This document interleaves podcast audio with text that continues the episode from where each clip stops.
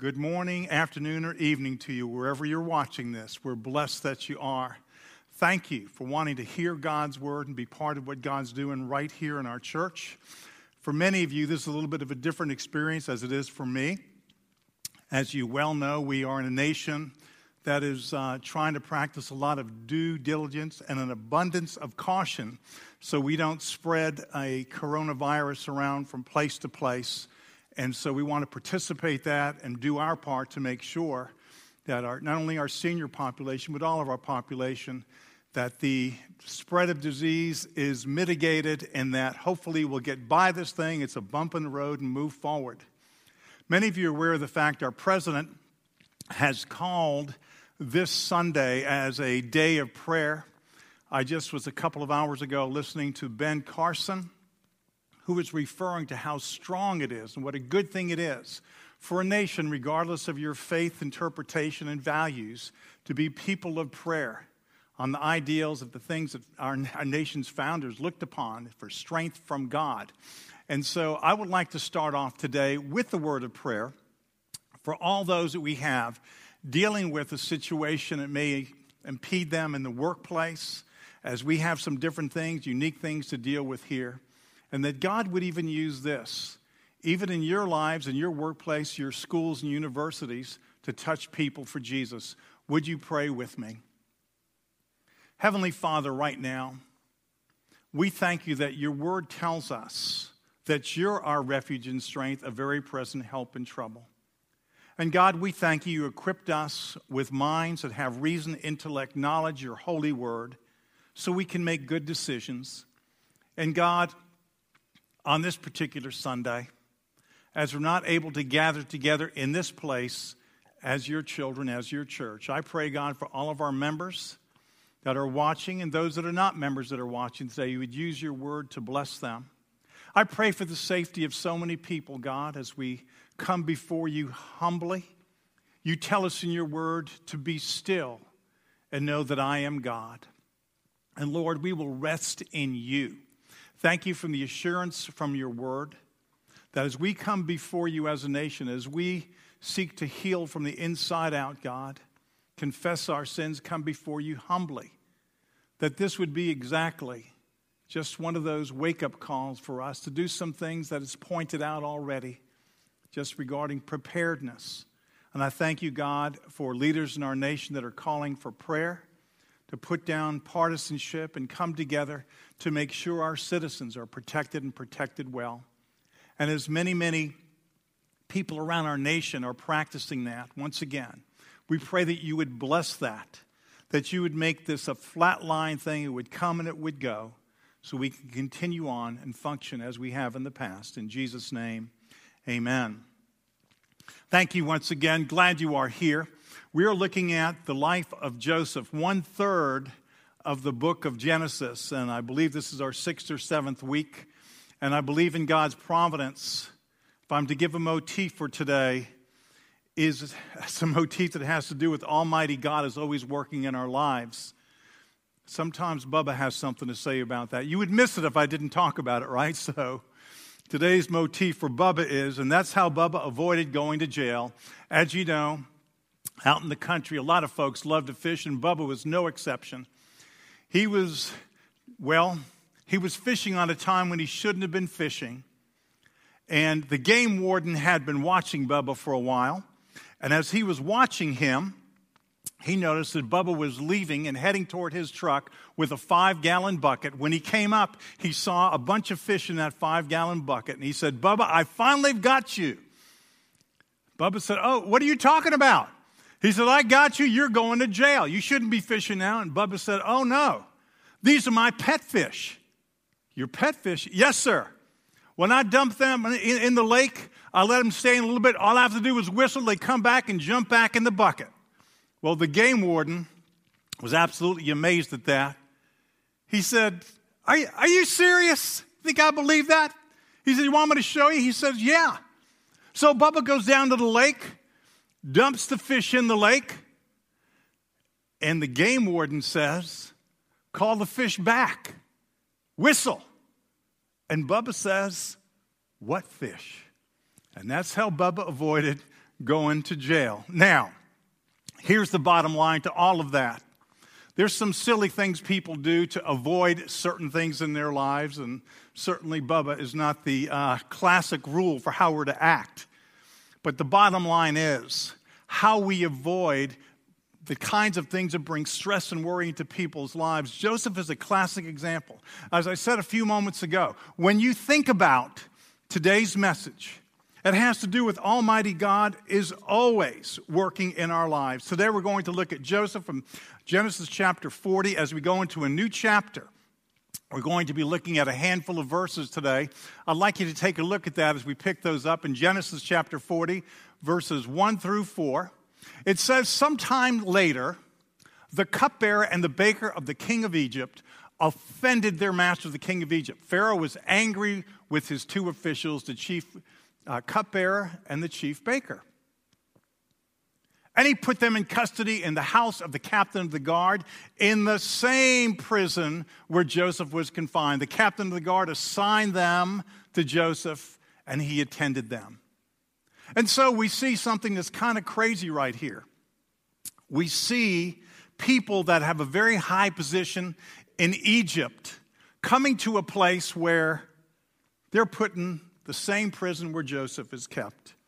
And it says, sometime later, sometime later, the cupbearer and the baker of the king, they offended this king.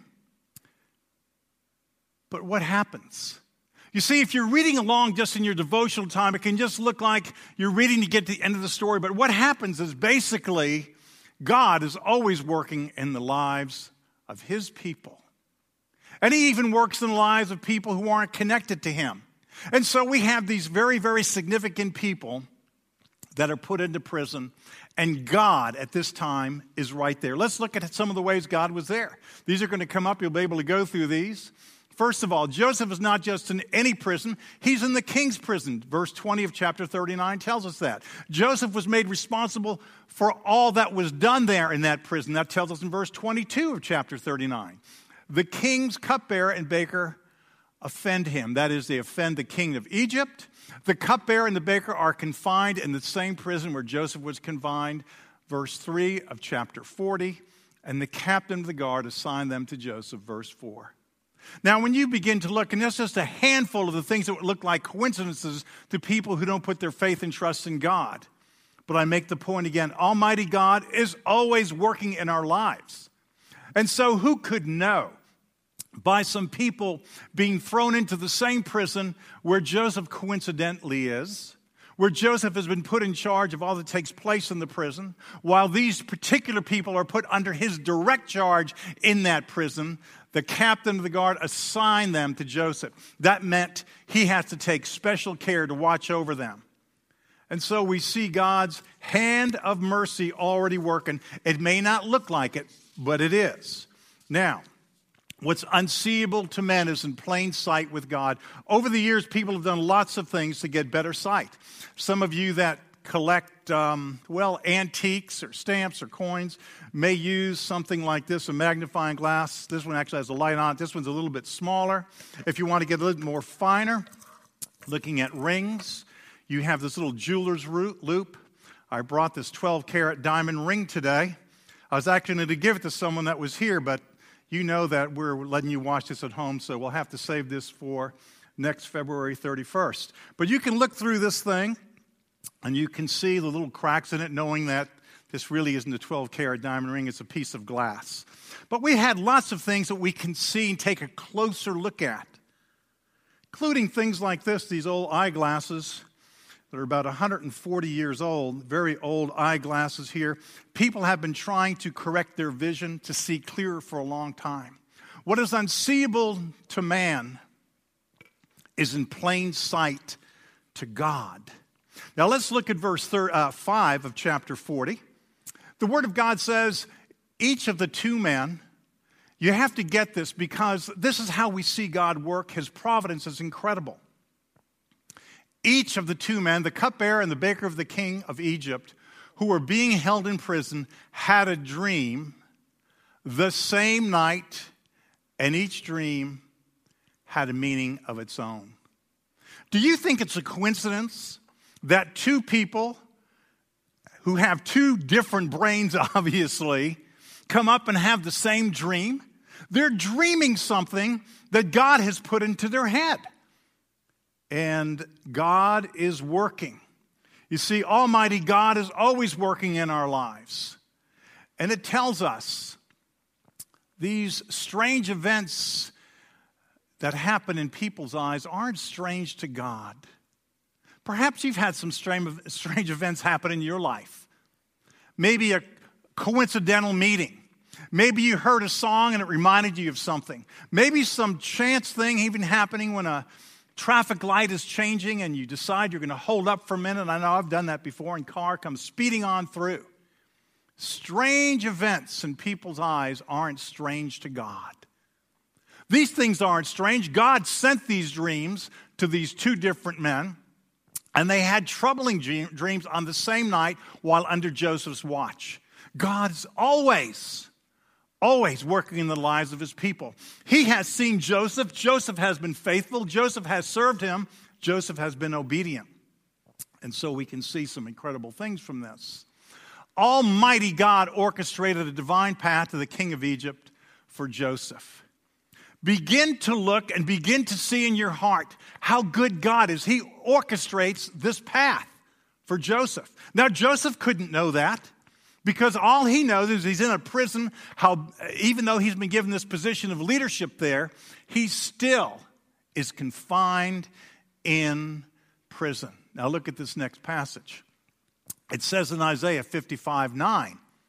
Look this up. It's a beautiful verse, but I'm going to let you see it right here. As the heavens are higher than the earth, so are my ways higher than your ways, and my thoughts than your thoughts. God is already in my future, and he's in your future also. Whether it's a coronavirus, whether it's some kind of biopsy result, whether it's the classes we should take, whether it's the people we should meet in our job, whatever it is, God is already there because Almighty God is working in the lives of his people. And what is unseeable to man is in plain sight to God. See, this was in plain sight to God. God orchestrated that and said, okay, these guys are coming in from the king. I'm going to send them dreams, and I'm going to put someone there who can interpret those dreams. Only God could do that. Now, human dreams, even those of unbelievers, are under the control of Almighty God. See, sometimes as believers, we can forget that. We think we're just under the control of God, or should be under the control of God, and that God watches after his children, and he does. But, church, I want you to see something. Human dreams, even those of unbelievers, are under the control of Almighty God. This is not the anomaly where we find a couple of people in a pagan government that have this problem with these dreams that trouble them. I want you to look at a couple of other passages. In Genesis forty, verses six and seven, when Joseph came to them the next morning, he saw that they were dejected. So Pharaoh's officials who were in custody with him his, in his master's house, why are your faces so sad today? Note some significant things. Joseph is caring about people, isn't he? Joseph is caring about what takes place. Joseph was a blesser. He sees them and he says, why are your faces so sad today? How did Joseph know that? He built some relationship with them. He was seeing they were troubled. Joseph cared, and Joseph was kind, and Joseph was a blesser. Even in the midst of confinement. Does it speak to you today? Because in a sense, a lot of people in our world are confined to some places. What are we going to do with it? How do we use that to bless our families or go to our workplace where there's certain rules we'll have to follow for a little while now? How do we do that? How do we be a blesser in confinement? Well, God can lead us that way. Look at people. Why are your faces so sad today? Yesterday they weren't. You're under my care. You had your meals and all that. But something happened. You see, if Joseph didn't ask, how would the next door open up? See, caring for people opens up ministry opportunities. I would dare say, as you listen at home or wherever you are on vacation, I dare say that there's been doors of ministry that you've watched open up because you were kind to someone. Downstairs in our shepherd shelf, we see many people, last year over fifty, that made professions of faith because they came in to get what they thought was a temporal thing, some food, and left with something far more valuable. They invited Jesus Christ to be their Lord and Savior. Perhaps in our tutoring ministry or feeding the five thousand, or in our shepherd shelf, our lilies of the field ministry, our daily ministries with tutoring, go on and on and on. In your personal lives, in your universities, in your schools, caring for people opens up ministry opportunities. So God says, I want my people to commit random acts of kindness and caring so I can open up doors. Joseph cared enough, and they knew he cared enough, and what happens? Who could possibly imagine what God would do with Joseph's acts of kindness? Who could imagine that? Anyone here say if it stopped right there, if the book of Genesis ended right there, what would happen? It's pretty incredible, isn't it? Because you see, to get to speak to a king, that was just not for anybody. You had to have some kind of a special hearing and be a somebody. How would God get a prisoner, someone that's a prisoner before a king? God can do it. You may be confined in some kind of a way, but God breaks the rules of confinement that are in the, in the, the world that we know. Because what is unseeable to mankind is in plain sight to God. Let's go on. You see, don't underestimate this, particularly with what's going on right now. Sometimes huge opportunities are hidden in small seeds of obedience. And I don't know what that is for you, but it may be that perhaps one of your neighbors that can't get out as much, maybe there's going to be an act of kindness where you're sharing something from your home with them during this time. Look for opportunities. They'll be out there. Look for them. You might find some just by bringing over some water or some food or homemade cake or something to be a blessing. Open up a door. But pastor, my neighbor's the most adversarial person there is to the gospel. Go be a blessing to them. Allow God to do that. You see, huge opportunities are hidden in small seeds of obedience. All Joseph does, he obeys God. Well, how did Joseph obey God? He was being a blessing. He was blessing these two men all along. And he asked, he cared enough to ask, why are you so sad today? And even this, sometimes suffering is necessary. I, I, don't, I hate to have to write that down and make a point there, but sometimes it is. Why? Look at the rest of this. Because Joseph knew the suffering of confinement, didn't he? Not just this time. He knew the suffering of confinement in a cistern. He knew the suffering of confinement on a caravan, chained along the way. He knew the suffering consignment under uh, a slave in, in Potiphar's house. And he knew the suffering confinement in this jail. He knew something about it. And so he developed an empathic heart. Sometimes people have asked, they're in the midst of suffering, why do I have this? What is this all about? How is God going to possibly use this? Well, what is unseeable to man is in plain sight to God. And I'm glad we've done things to improve sight over the years, to make things more plain. I was in probably third or fourth grade before I even knew the moon had texture to it and that you could see individual leaves on a tree. I remember not being able to see the things that were written on the uh, blackboard in school back in the days when they had Uh, real slate blackboards.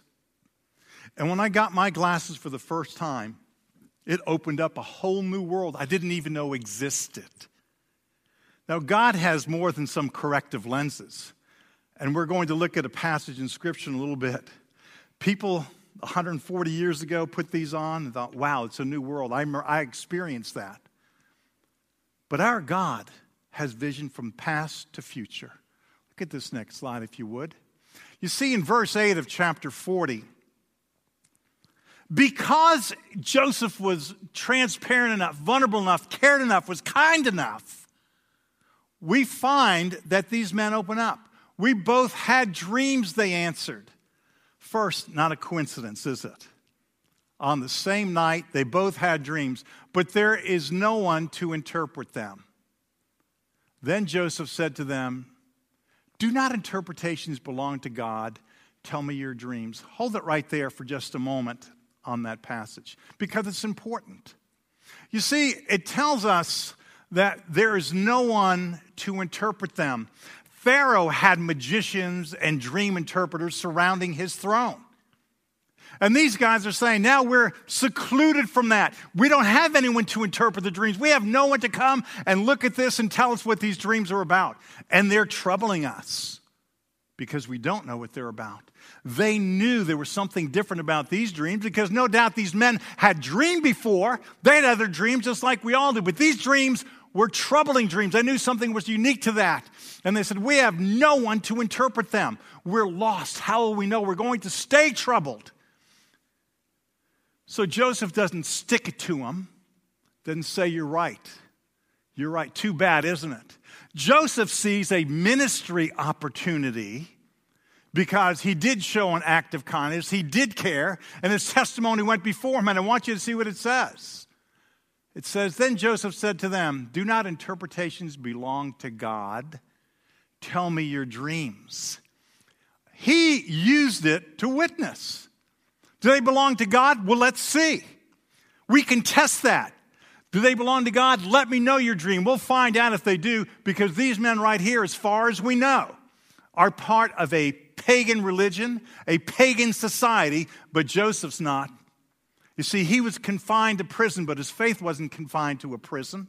His kindness wasn't confined to a prison. Almighty God is always working in our lives. What is unseeable to man is in plain sight to God, period. Look at this next. Okay, very good. Supernatural dreams have been sent by God throughout Scripture. You can read them, look at them. I'm going to give a couple of examples today. See, they agitate, they stir, as well as direct the hearts of various people. Like what? How has God sent dreams? You mean God interacts in, in our world in such a way that he has various people that he puts dreams in their mind and heart that they dream, they become real, they become trouble, they become agitated. Yes, let's look at some things. In Daniel two one, in the second year of his reign, Nebuchadnezzar had dreams. His mind was troubled and he could not sleep.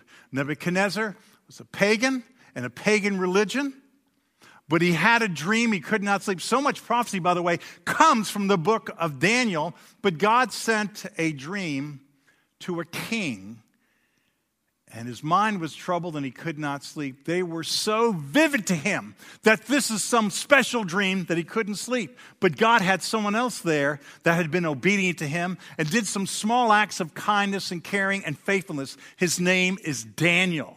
Look at the theme through this. You see, Daniel's also in confinement. But Daniel also used his confinement in the Babylonian Empire to be a blessing, and God raised him up. Do you see a theme here? God can raise up people in the midst of what looks like it's impossible. God does the impossible. The unseeable to man is in plain sight to God, and God was working in the heart of the king and in another place, in a New Testament reference, just another person. While Pilate was sitting at the judge's seat, his wife sent him a message. Do not have anything to do with that innocent man, for I have suffered a great deal today in a dream because of him. There you go. Another person, this is the Roman government. She has this dream and says, don't have anything to do with this. She suffered in a dream. So we can look back now and we can find God, well, interacting in human history. God hasn't stopped. He's acting in my life and in your life today. He hasn't stopped. He's still doing the same things that he does. He's not lost power. He's not lost wisdom. God is acting on your behalf, and he can use people, whether they're Pilate's wife or Nebuchadnezzar. Pagan people. Pagan people in the midst of Joseph's confinement to go forward to be an incredible blesser in the lives of people. It's amazing, isn't it? Now, I want you to see. Joseph is bound in prison, but God's word and work are not bound. You, and we may get to a point, I don't know what's going to happen in our nation. I pray it's a bump in the road, but there's a lot of confinement taking place now, and it may get more, may get less. In Italy, I know that it's a lot more confinement. What are we going to do with it? But even beyond that, what are you going to do in your confinement? Because we have people right here that have some confinement because of chemotherapy. One of the reasons even to not go forward where our whole congregation is coming in, well, a good one is because the government is saying uh, groups of one hundred or more, they're recommending not to meet. And so we want to practice due diligence and be part of what can help all of society. But it's not just the elderly. There's people that are younger that have compromised um, immune systems. We don't want to have anything impact them negatively either. Plus, we don't know where people have been when they come through. God does. When they come through and visit with us, we have them every single week. So we practice some due diligence. God expects us to do that. But confinement is not going to dictate who we are. It's not going to define us. Joseph was bound in prison, but God's word and work are not bound. Look for great ways for God can work through this whole thing. I mentioned one, it's a very practical thing in how we treat our neighbors, what we do. Opportunities in the workplace, different things we can say or do. In Second Timothy two, eight, and nine, remember Jesus Christ, raised from the dead, descended from David. This is my gospel for which I am suffering even to the point of being chained like a criminal. This is the Apostle Paul. But God's word is not chained. Don't you love that? If you have to memorize part of any one verse, remember that. God's word is not chained. It's not bound. It goes out. It never returns void. When he's working through you, he's doing that to touch people. There's other cupbearers and, and bakers that are out there. There's people out there that need to hear a word and see the reality of what God can do in a life, just like he did in Joseph's life. This is not the story of exception to say God did this once and he can't do it again. He does it every single day throughout the day in ways we don't even know. Do you know why? Because what's unseeable to man is in plain sight to God. And your future and your future days, God has already seen the end and he's working for your good in all of that. It's amazing, isn't it? That's the nature of our God. Let's keep looking. It says in verses nine through eleven of chapter forty, so the chief cupbearer told Joseph his dream. He said to him, in my dream, I saw a vine in front of me, and on the vine were three branches. As soon as it budded, it blossomed, and its clusters ripened into grapes. Pharaoh's cup was in my hand, and I took the grapes, squeezed them into Pharaoh's cup, and put the cup in his hand. Wow. So how would you interpret that if you're sitting there? How would you look at that and interpret that particular dream? What would you say? Well, let's look. First of all, Joseph opened up the door so he would be told this dream. He opened up a door for ministry by listening and obeying God in the midst of his heartache. God Almighty is always working in the lives of people. When you look at verse twelve, we're going to see some of the things that we find out from this because there's lots of ways you can interpret it. But let's look at how God specifically interpreted it. This is what it means. Joseph doesn't say, I think. God, remember Joseph said, don't interpretations belong to God? Remember he said that? Well, let's look right here. The, the three branches are three days. Stop.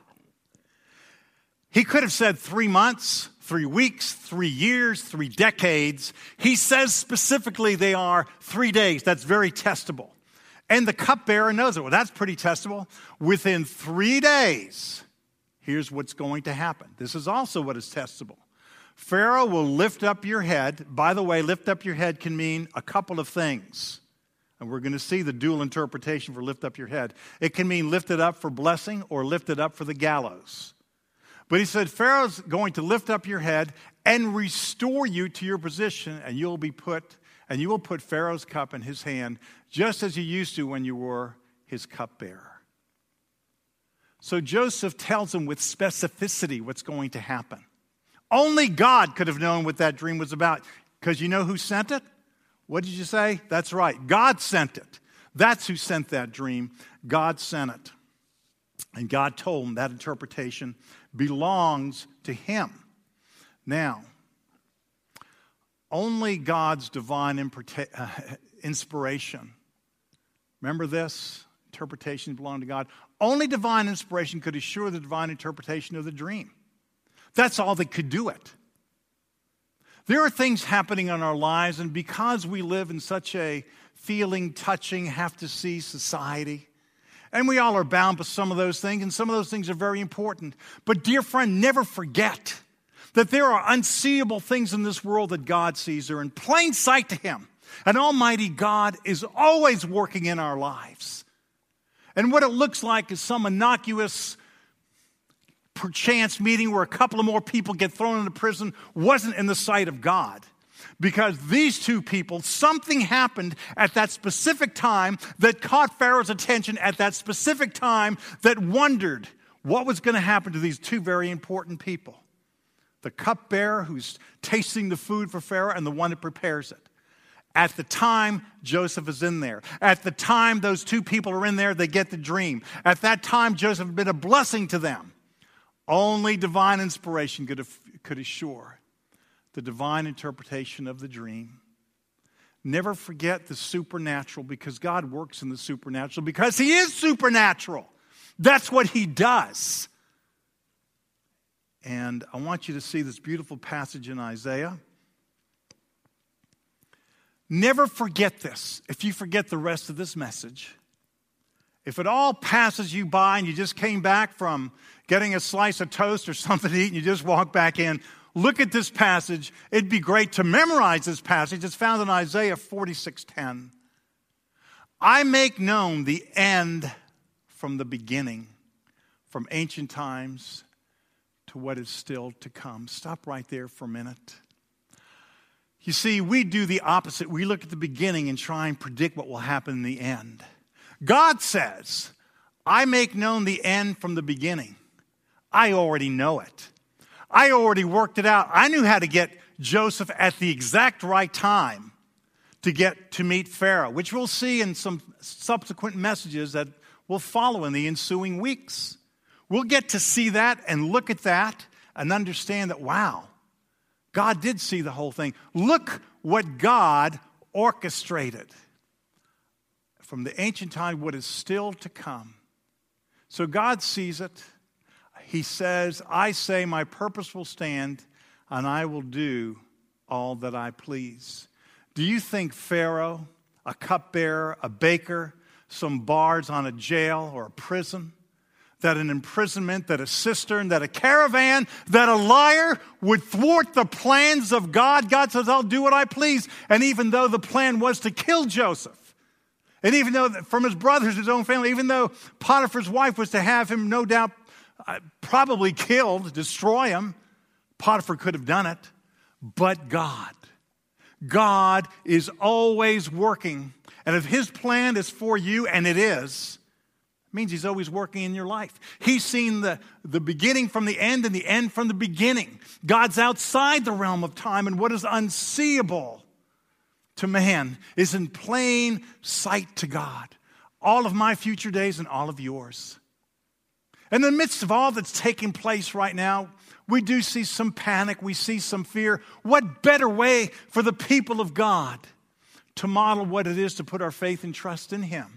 To still practice due diligence, but not forget that God's working even in the midst of all this. Look for those ways. Find those ways. Be a blessing in those ways. The motif here regarding confinement and Joseph being confined is not even coincidental. I didn't plan this message two days ago and said, let's make a motif of confinement. This was done a while back. Look at it. Think about your life, you see. My purpose will stand and I will do all that I please. Joseph foresaw the time, by the way, of the cupbearer's deliverance. He said, you're going to be released in three days. And listen, as someone that's waited on biopsy results, many of you have. Some of you waited on results from maybe a class you've been taking to see if you've passed the class and made an A perhaps. Some of you are looking for results. Did you get a layoff, or you're getting laid off, or is, will that person go out with me, or what will happen at my next visit? We're wait on, wait, wait, wait on results. And Joseph could foresee and gave this beautiful, truthful interpretation from God. You're going to be doing the same thing you used to do all over again. But I want you to understand something from this. Even though he foresaw the cupbearer's deliverance, he didn't see his own deliverance. He didn't see it. God didn't reveal to Joseph yet. He'd revealed something in a dream years before this, that his brothers would be bowing down. Even his own parents would be doing that. And that dream hadn't been fulfilled yet. And Joseph hung on to the truth of God's word. He saw the cupbearer's deliverance, but didn't see your own. Maybe you don't see your own today either. Maybe you don't see it. You're saying, I, I don't even know how to deal with this. God has seen it. He sees the beginning from the end. God has seen it. And because God has seen it, and he loves me and he loves you more than we love ourselves, he's got it. God's got whatever is bugging you, whatever confinement you may feel in, God's already got it. Because Almighty God is always working in our lives. And what's unseeable to man is in plain sight to God. I pray today that as you may be sitting there with your family or alone or away someplace, that God has spoken truth into your heart.